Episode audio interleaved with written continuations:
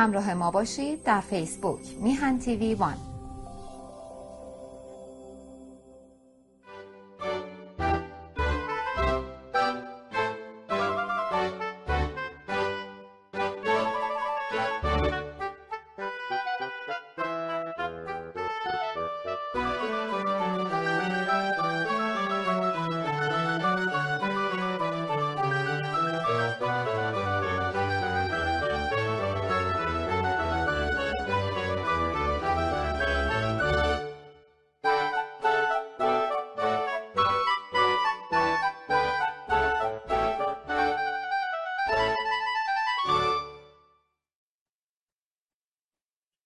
سلام و درود خدمت همیهنان عزیز و سلام و درود بر هما خانم و آقای بهوانی گرامی و تشکر و سپاس از این دو عزیز که این افتخار رو من میدن که یک بار دیگه با شما عزیزان رو در روز صحبت کنم.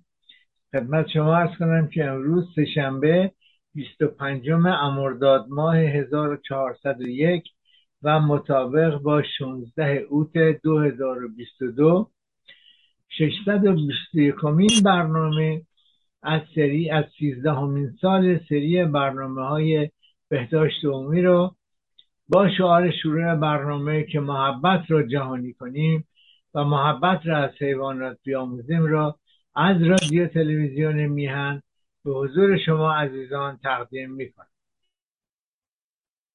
خدمت شما عرض کنم که این شعار محبت رو جهانی کنیم داره یواش یواش راه میفته چون یک عزیز دیگری هم زنگ زدن و گفتن از این شعار استفاده کردن و به دوستی که مدتی بود باش در تماس نبودن تماس گرفتن. البته اولیش لیلا خانم عزیز ما بودند و که این مسئله رو افتتاح کردند و دومیش این دوست عزیز. در صورت امیدوارم که تمام کسانی که با یکی از دوستان یا افراد فامیل یک دلخوری دارن یک به قول قدیمی ها شکرابی بینشون شده. این شعار محبت را جهانی کنیم روشون اثر بذاره و زنگی بزنن به و اگر اون اختلاف رو برطرف کنند و اون شکراب رو برطرف کنند خب خدمت شما عزیزان ارز کنم که امروز هم برنامه ما سه قسمت داره. دو قسمت بهداشتی و یک قسمت بانوان شهیر ایرانی. و همونطور که قبلا دو سه هفته پیش خدمت ترس کرده بودم هموطن عزیز خواسته بود که بیشتر در مشکل در دو, دو تا. یکیشون خواسته بود بیشتر درباره مشکلات پوستی صحبت کنم و یکی خواسته بود بیشتر در برای بیماری های خونی صحبت کنم. اینه که برنامه امروز ما دو قسمت و قسمت اولش یا دومش فرق نمی‌کنه. اولیش رو می‌ذاریم درباره یک مشکل پوستی که یه نسبتی هم با دومی داره.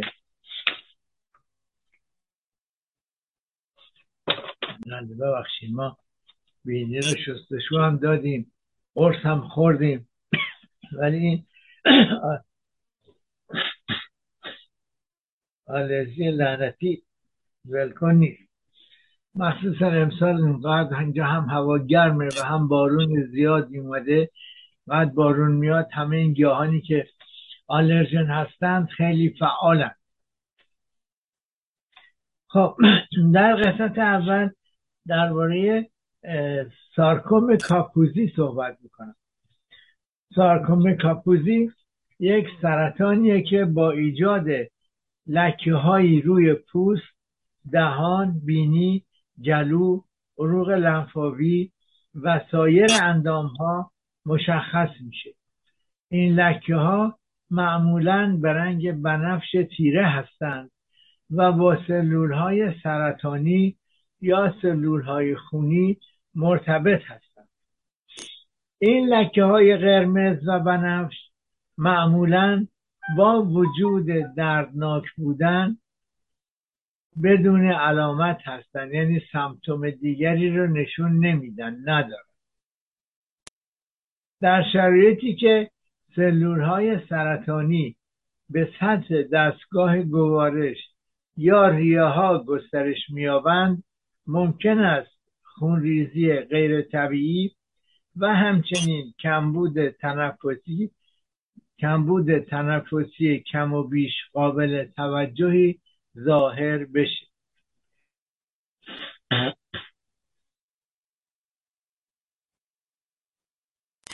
در تشخیص بیماری اغلب معاینات ریه دستگاه گوارش و پوست انجام میشه. در زمینه ای که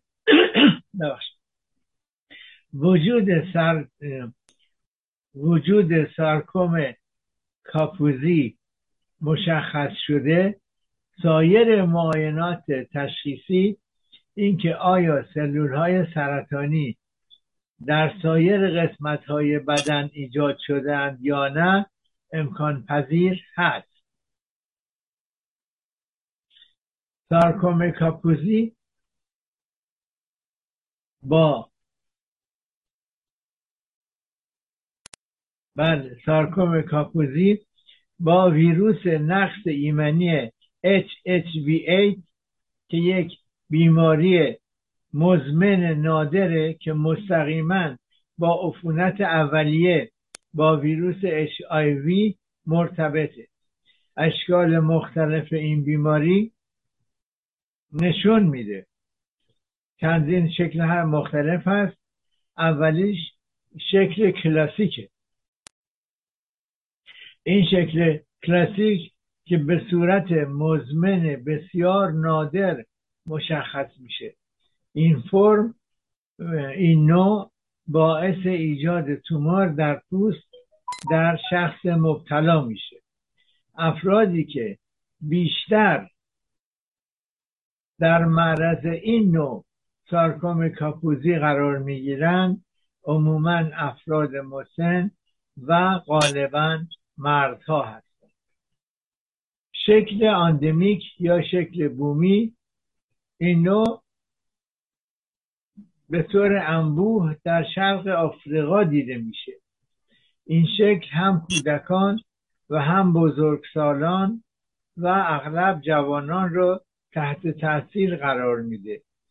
این یک نوع پاتولوژیک جدیتره که می‌تونه قدرت لنفاوی و احشا رو تحت تاثیر قرار بده. نوع بعدی رو بهش میگن شکل پیوند. همونطور که از اسمش معلومه در بیمارانی که تحت تاثیر پیوند یک عضو قرار گرفتن و تحت درمان با سرکوب کننده های ایمنی هستند شناسایی می شود در دنیای غرب این آسیب شناسی یعنی این پاتولوژی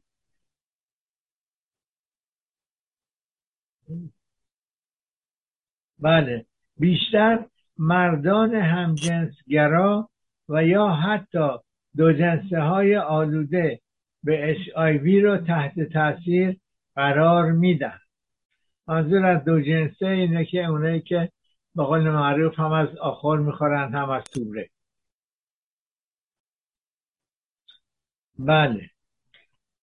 سمتوم ها سمتوم ها و علائم مرتبط با سارکوم کاپوزی در درجه اول پوستی هستند.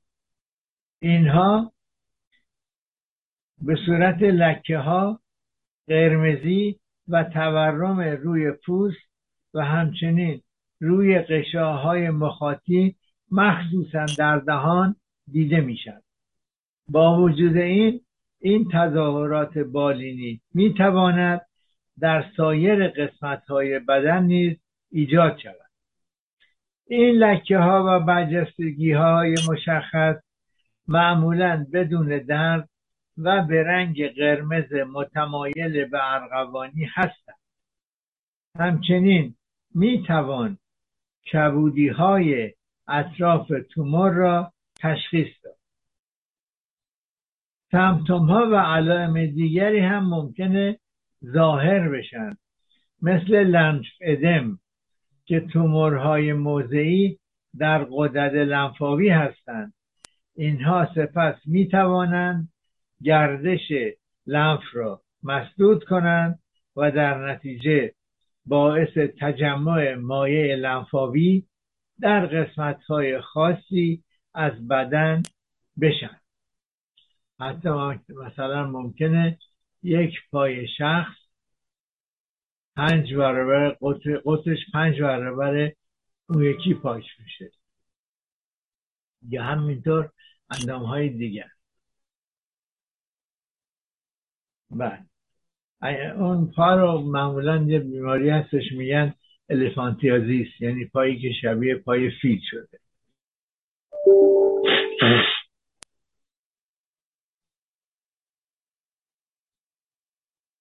بله.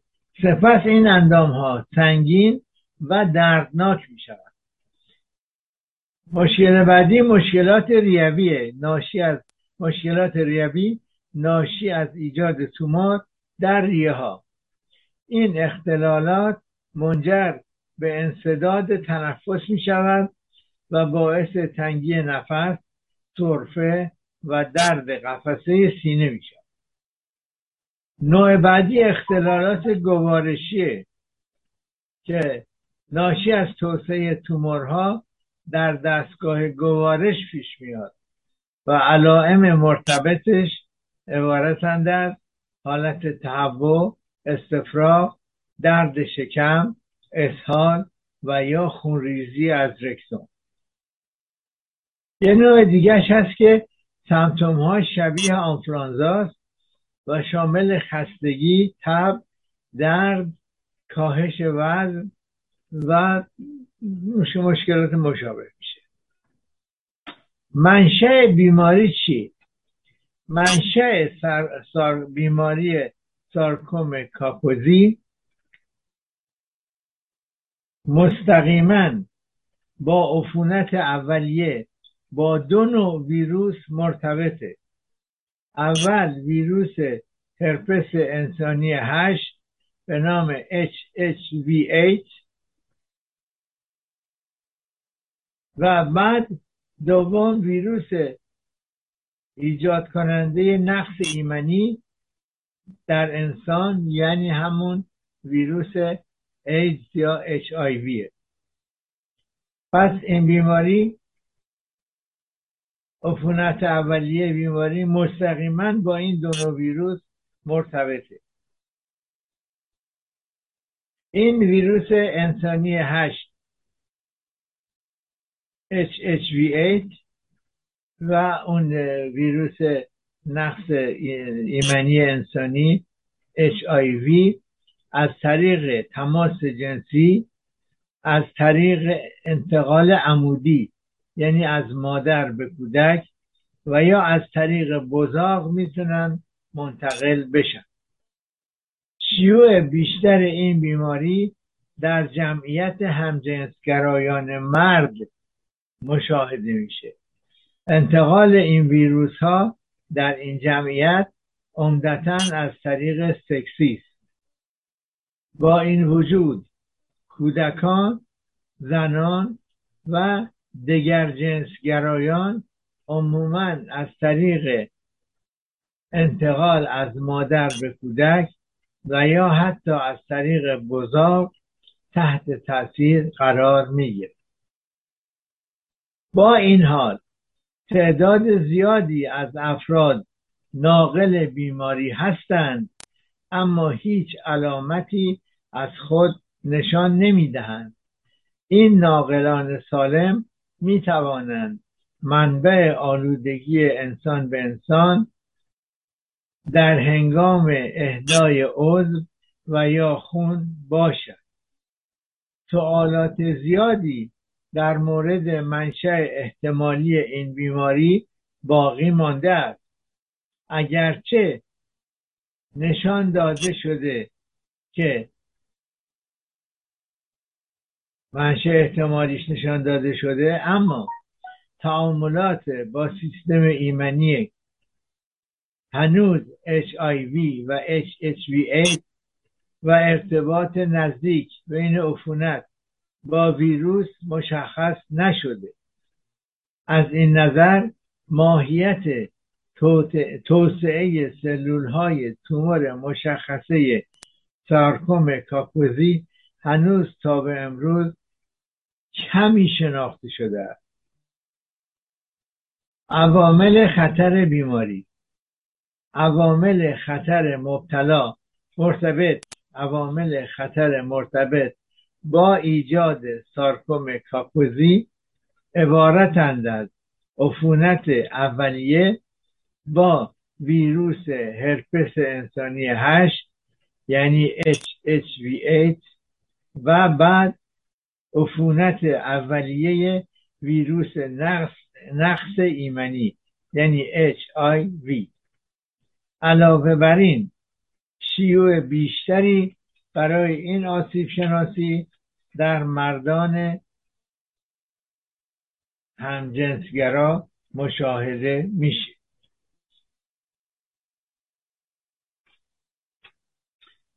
بعد و این باعث این باعث میشه که یک عامل خطر اضافی برای این جمعیت باشه. با توجه به فقدان دانش در مورد منشأ دقیق توسعه بیماری سایر عوامل خطر نیز ممکن است با آن مرتبط باشد. اما تا به امروز هنوز به خوبی شناخته نشده. پیشگیری و درمان.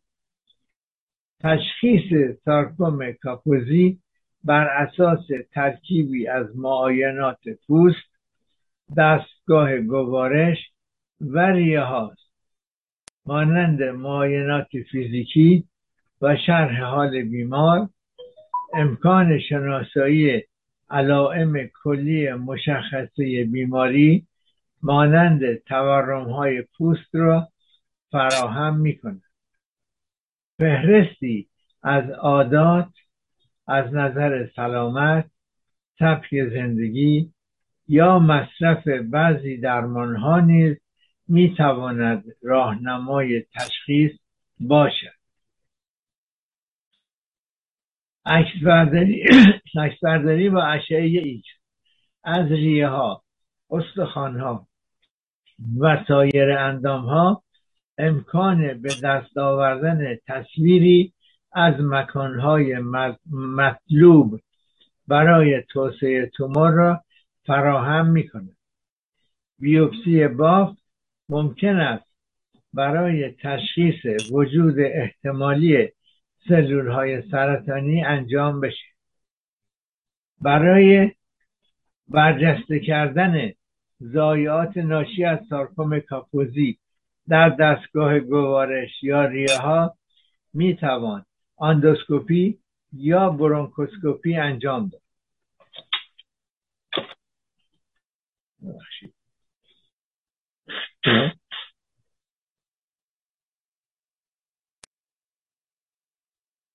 درمان.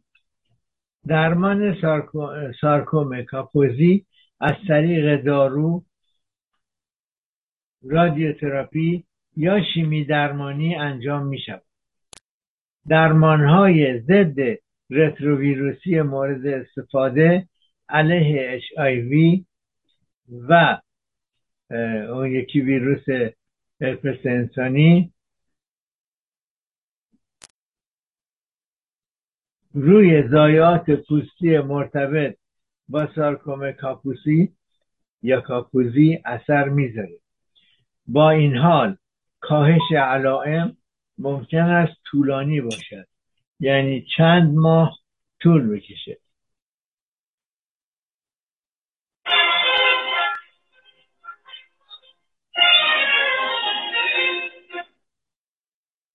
همیشه مثل خروس بی محل زنگ می‌زنه. با توجه به رادیوتراپی. رادیوتراپی با استفاده از پرتوهای پر انرژی اجازه میده تا سلول های تومور از بین برند. علاوه بر این می‌تونه عوارض جانبی داشته باشه. که عبارتند از خستگی و قرمزی تیرگی یا سوزش پوست. و درمان بعدی می‌تونه شیمیتراپی باشه. شیمی درمانی از داروهای ضد سرطان استفاده می‌کنه و اثرات نامطلوبی داره مثل بیاشتهایی ریزش مو ضعف عمومی کمخونی حالت تهوع ایجاد زخم و غیره. خب. بریم سر قسمت دوم. قسمت دوم. ببخشید. قسمت دوم همطور که ارز کردم مربوط به یک بیماری خونی هست که ما به فرانسه بهش میگیم آنمی اهماتی فاسیفورم و به انگلیسی بهش میگن سیکل سل آنیمیا و به فارسی بهش, بهش میگن کمخونی داسی. البته به فرانسه اسم دیگه هم داره بهش میگن بهش میگن درپانوسیت دروپانوسیتوز ببخشید. دروپانوسیتوز حالا این کمخونی داسی شکل چی هست؟ کمخونی داسی شکل یا دروپانوسیتوز یا همون سیکل سل آنمیا بهش هموگلوبینوز هم میگن. هموگلوبینوز اس این شکل از کمخونی کمخونی مزمن و ارسی در میان موارد دیگر کمخونی ها با بحران های بسیار دردناک مشخص میشه. این بیماری که نسبتا گسترده است عمدتا سیاه پوستان را مبتلا می کند شیوع آن در آفریقا بین صفر تا چهل درصد. بستگی به نقطه جغرافیایی داره. و در میان آفریقای آمریکایی ها ده درصده. در حال حاضر در ایالات متحده از هر 500 نوزاد آفریقایی آمریکایی یک نوزاد مبتلا به بیماری سلول داسی شکل یعنی سلول گلوبول روژ داسی شکل هست. این شیوع در کودکان اسپانیایی تبار یک در 1100 تا 1400 نوزادی که به دنیا میاد هست. ساکنان هند غربی و آمریکای جنوبی نیز در معرض خطر بالایی هستند.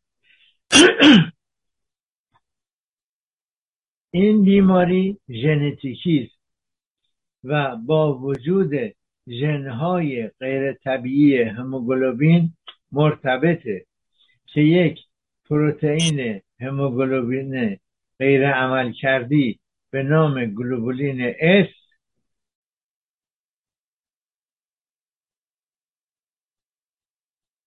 تولید می‌کنه. و این امر گلوبول های قرمز خون رو تغییر شکل میده و به آنها شکل هلال یا داس میده.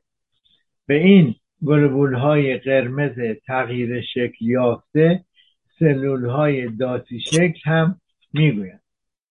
این تغییر شکل گلوبول ها این تغییر شکل گلوبول های قرمز را صدمه پذیر می‌کنه و باعث مرگ زودرس اونها میشه. این گلوبول ها به سرعت از بین میرن. علاوه بر این شکل غیر معمول آنها عبور از های خونی کوچک را برای آنها دشوارتر می‌کنه. گاهی اوقات خونرسانی به های خاصی رو مسدود می‌کنه. و باعث اختلالات گردش خون میشه. تخریب سریع گلوبول های قرمز در نهایت به کمخونی همولیتیک یعنی کمخونی ناشی از تخریب سریع غیر طبیعی گلول های قرمز منجر میشه. علاوه بر این شکل غیر طبیعی اینها می توانند باعث ایجاد انصداد در مویرک ها و ایجاد مشکلات مختلف مربوط به گردش خون ضعیف بشن. خوشبختانه افراد مبتلا به سلول داتی شکل می توانند داتی شکل می توانند تا حدودی از عوارض و تشنج و حملات بیماری جلوگیری کنند و همچنین بیشتر از زمان سابق عمر می کنند سیر بیماری پیشرفت بیماری. سیر بیماری در حدودش این بیماری در حدود شش ماهگی ظاهر میشه. و از یک بیمار به بیمار دیگر متفاوته. برخی فقط علائم خفیش دارند و کمتر از یک حمله در سال را تجربه می کنند که در طی آن علائم تشدید میشه. مثلا یکی دیگه زنگ می‌زنه این قطعش کنه.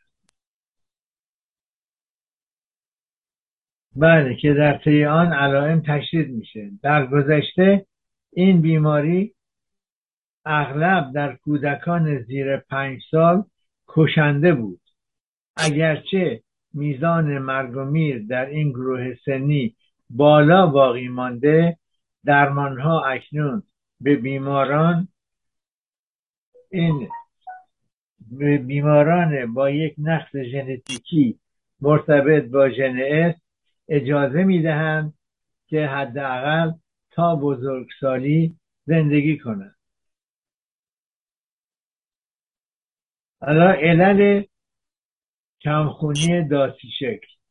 یک مشکل ژنتیکی که مسئول تولید هموگلوبین اس میشه. هزاران سال پیش در زمانی که مالاریا جان بسیاری را می‌گرفت.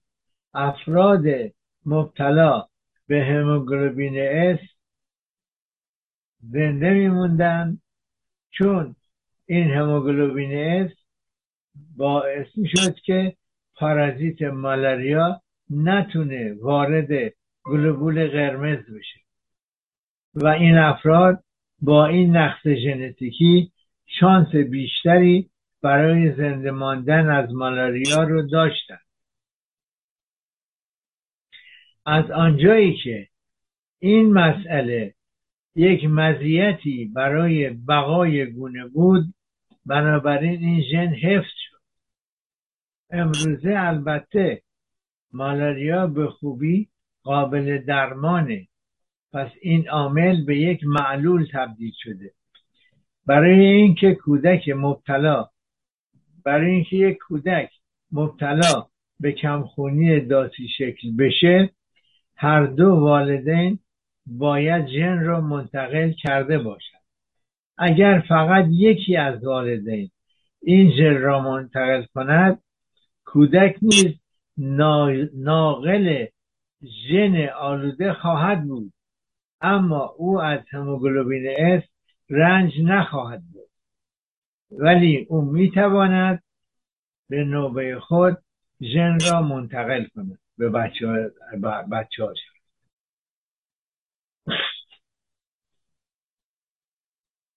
کمخونی داسی شکل. عوارض احتمالی زیاد احتمالی زیادی داره. از جمله از موارد از جمله عوارض اصلی که میشه بهش اشاره کرد عبارتند از آسیب پذیری در برابر عفونت. عفونت های باکتریایی یکی از علل مهم آرزه در کودکان مبتلا به کمخونی داسی شکل است. به همین دلیل است که درمانهای آنتیبیوتیکی اغلب به آنها داده می شود سلول های داسی به تحال آسیب میرساند که نقش حیاتی در کنترل عفونت ایفا می‌کنه به ویژه از عفونت های پنوموکوکی که بسیار مکرر و خطرناک هستند باید ترسید. نوجوان و بزرگسال نیز باید از خود در برابر عفونت ها محافظت کنند مسئله بعدی که پیش میاد تأخیر در رشد و بلوغ این کودکانه. ساختار ضعیف در بزرگسالان در بزرگسالان این پدیده به دلیل کمبود گلوبول های قرمز ایجاد میشه. بحران های دردناک آنها یعنی حملات بیماری دردناک آنها معمولا در اندام ها شکم پشت یا قفسه سینه و گاهی در ها ظاهر می شود حالا در ها رو بعدا توضیح کوچیکی دارم. آنها به این واقعیت مربوط می شوند که سلول های داسی گردش خون را در مویرک ها مسدود می کند بسته به مورد آنها می توانند از چند ساعت تا چند هفته ادامه داشته باشند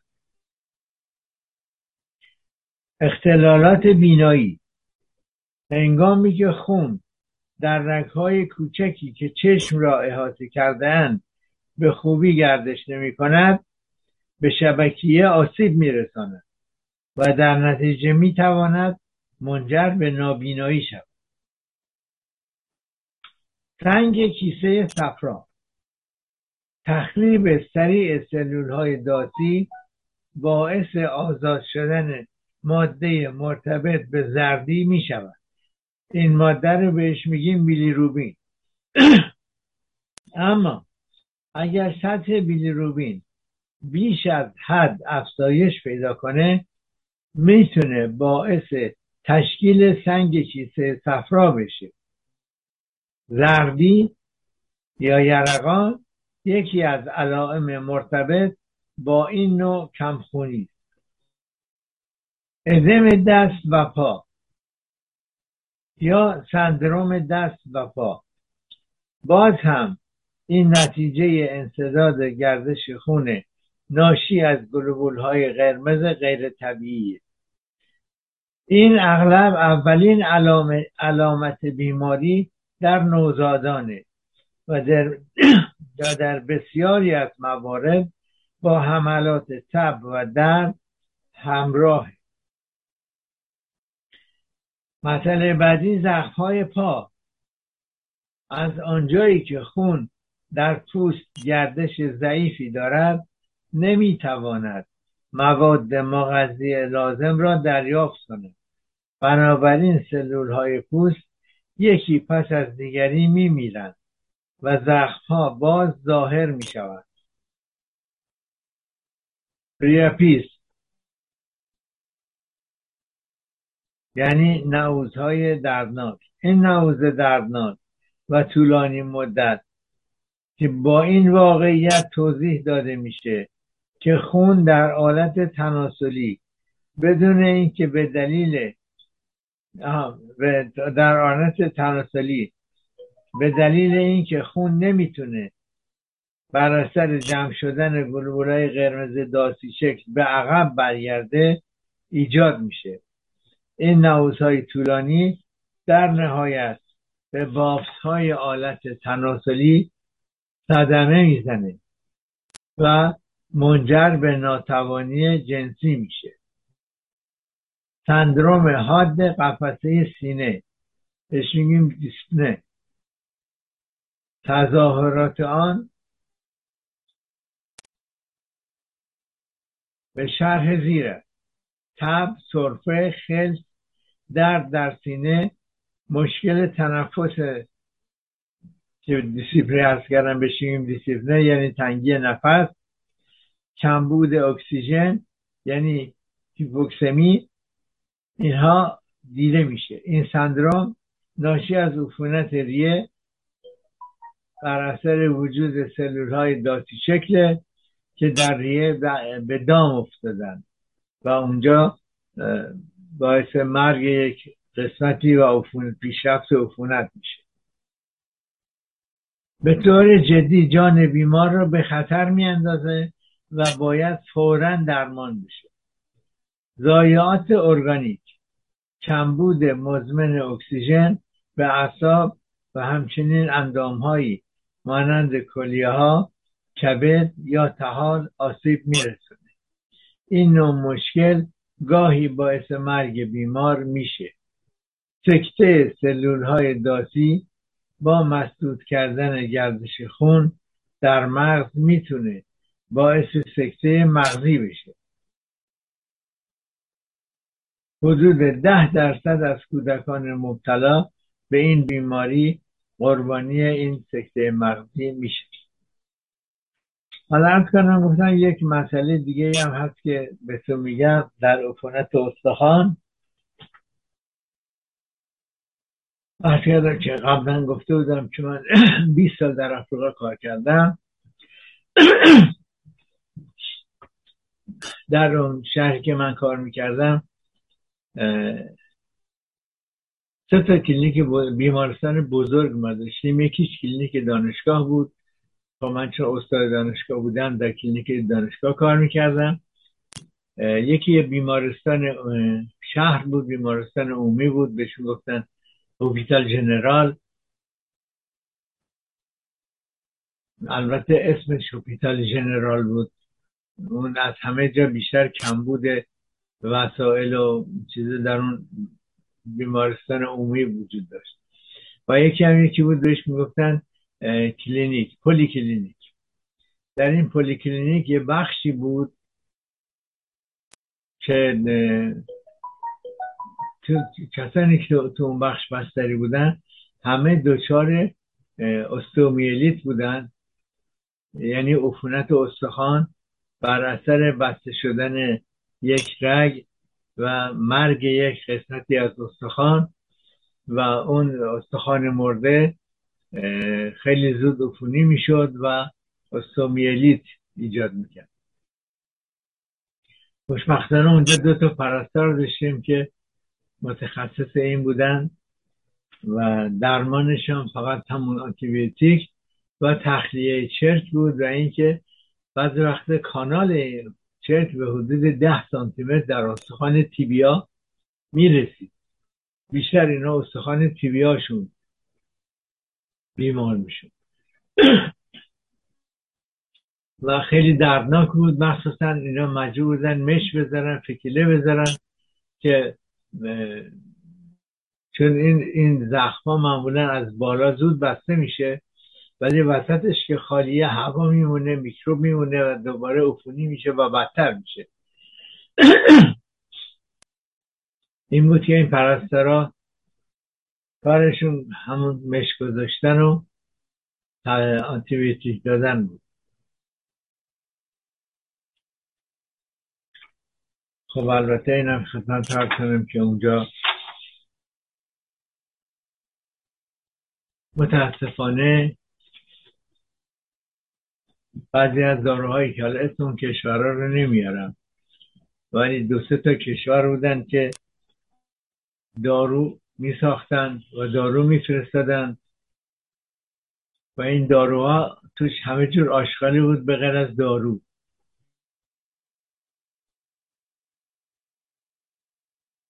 حتی مواد اذیت کننده به جای دارو مثلا توی کپسول گچ پودر گچ یا پودر غیر اذیت کنندهش مثلا پودر منیوک آرد منیوک دیگه بشر دیگه هر جا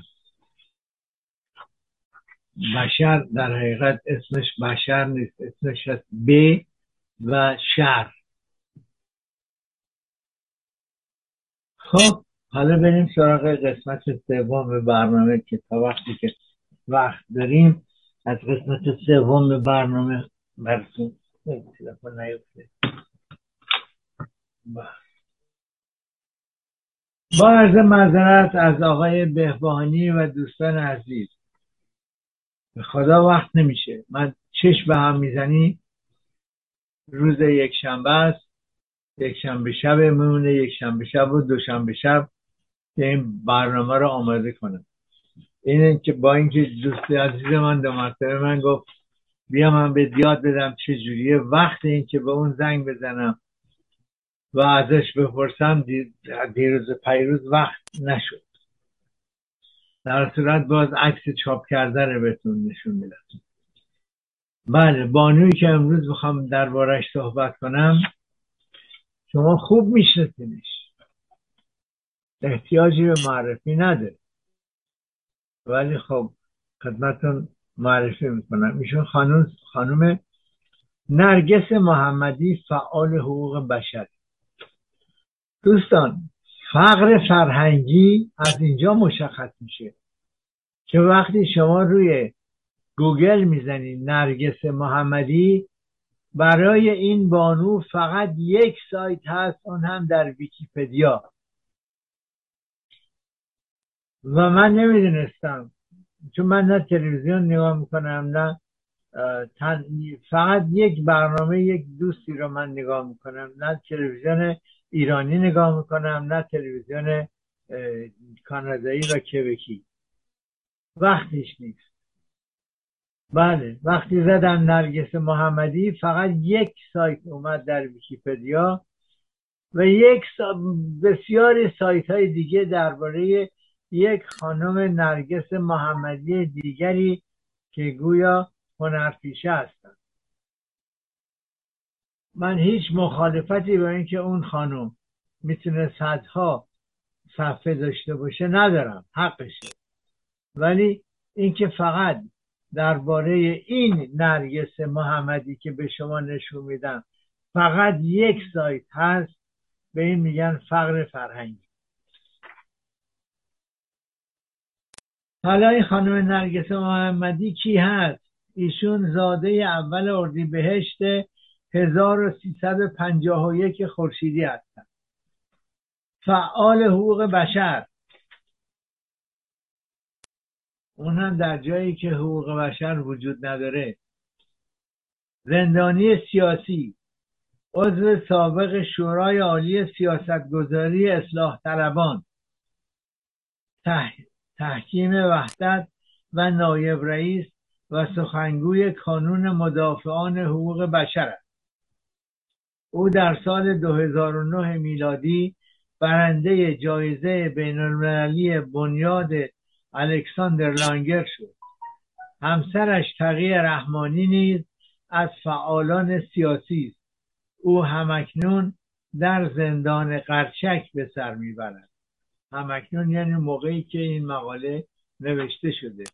متاسفانه تاریخ نوشته شدن مقاله رو من پیدا نکردم. زندگی نامه. نرگس محمدی در سال 1351 در زنجان زاده شد و پس از پایان دبیرستان در رشته فیزیک کاربردی دانشگاه امام خمینی قزوین ادامه تحصیل داد. او یکی از مؤسسان تشکل دانشجویی روشنگران در این دانشگاه بود و در دوران فعالیت دانشجوییش دو بار هنگام برگزاری نشست های دانشجویی بازداشت شد. وی در دوران دانشجویی سازمان دهنده و مشارکت کننده در صعود به بزرگترین قله های ایران بود. ولی به دلیل فعالیت های سیاسیش از ورود او به گروه های کوهنوردی ممانعت به عمل آمد. والا نمی‌دونم کوهنوردی به شقیقه چه رفتی داره. اگر کسی فهمید به ما هم به خبر روزنامه نگاری. محمدی از سال 1375 خورشیدی روزنامه نگاری را در نشریه پیام هاجر آغاز کرد و در نشریات دیگر نیز مقاله هایی درباره مسائل زنان مسائل دانشجویان و حقوق بشر چاپ کرد. ازدواج. او در سال 1378 با تقیه رحمانی نویسنده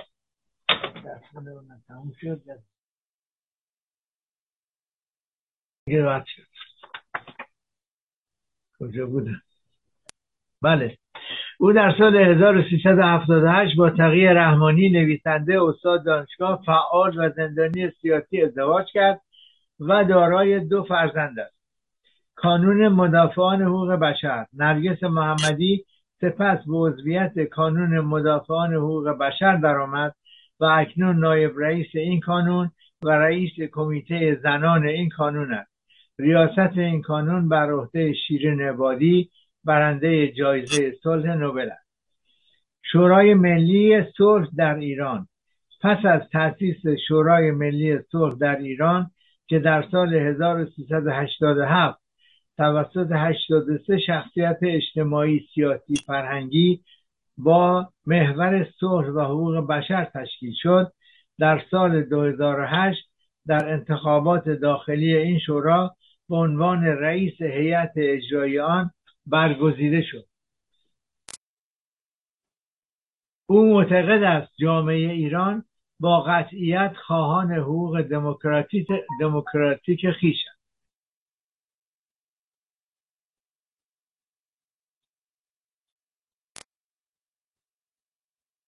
دانشجویان کارگران معلمان زنان و جوانان مطالبات مشخصی دارند و حکومت ناگزیر است به آنها پاسخ دهد پاسخی قاطع, قاطع کننده و رضایت بخش.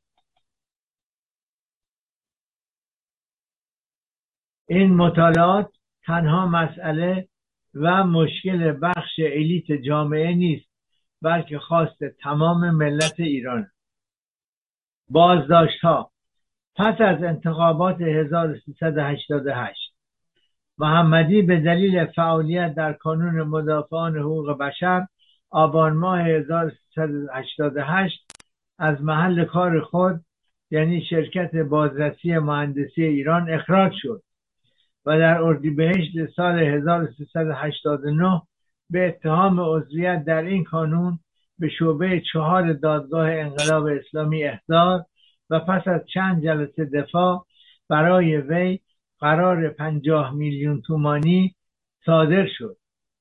پنجاه میلیون اون موقع.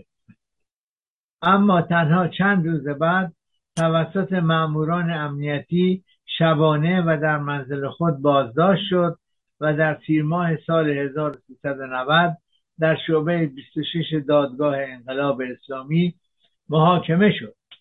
محمدی در ابتدا با استناد دادگاه به ماده 610 قانون مجازات اسلامی ایران یعنی اجتماع و تبانی علیه امنیت کشور به تحمل پنج سال حبس تعذیری به استناد ماده 499 قانون مجازات اسلامی عضویت در کانون مدافعان حقوق بشر به تحمل پنج سال حبس تعذیری و به استناد ماده 500 قانون مجازات اسلامی در خصوص فعالیت تبلیغی علیه نظام جمهوری اسلامی ایران به تحمل یک سال حبس تعذیری و در مجموع به تحمل یازده سال حبس تعذیری محکوم شد.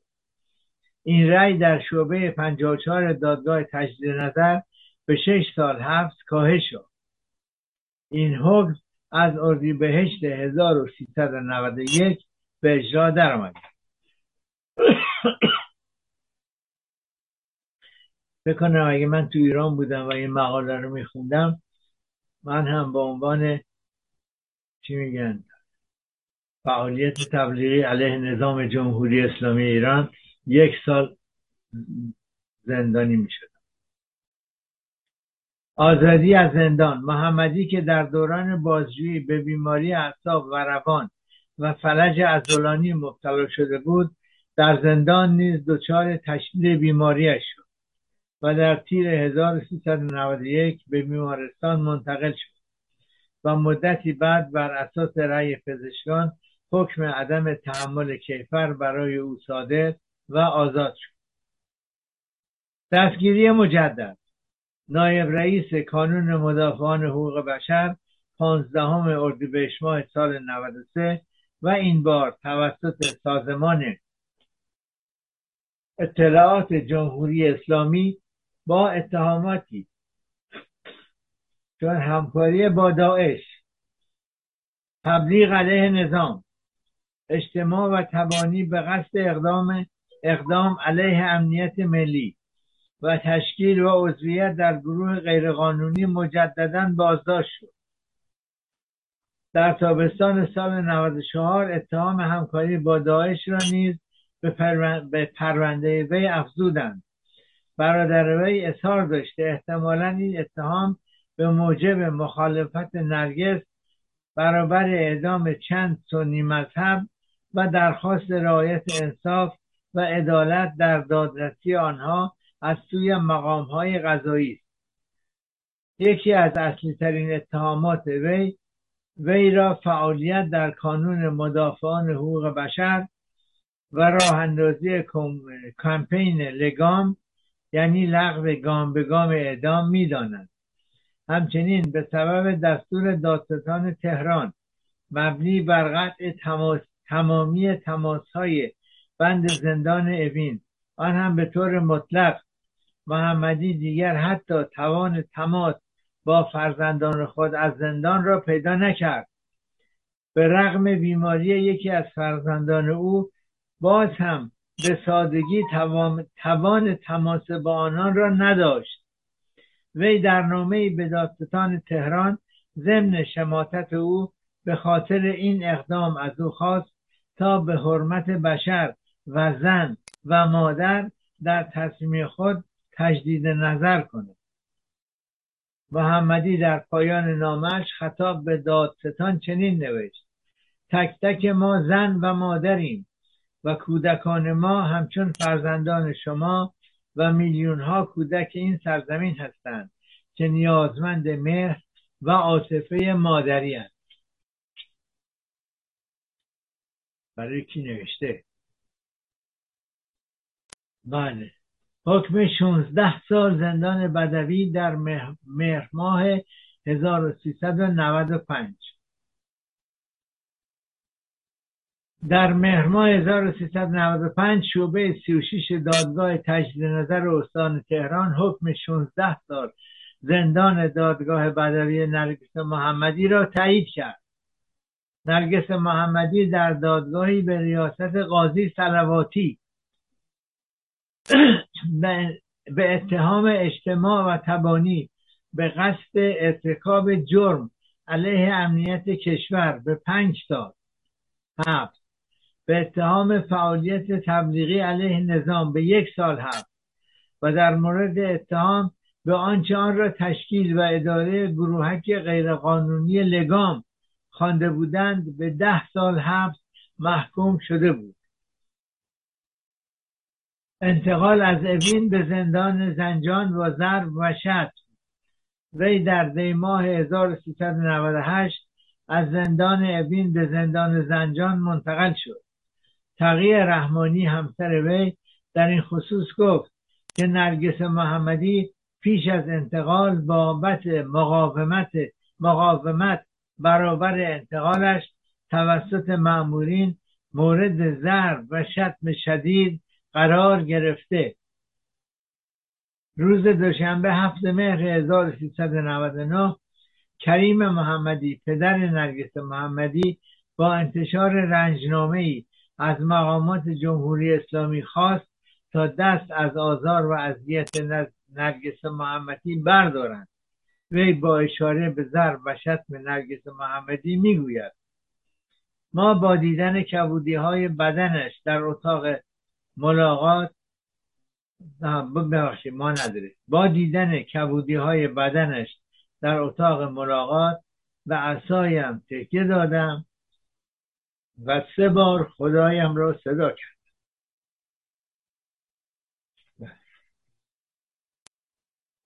خب ادامه داره خیلی ادامه داره. از دوستان خواهش می‌کنم که برن روی گوگل بزنن نرگس محمدی. و در روی ویکیپدیا تمام داستان را مطالعه کنن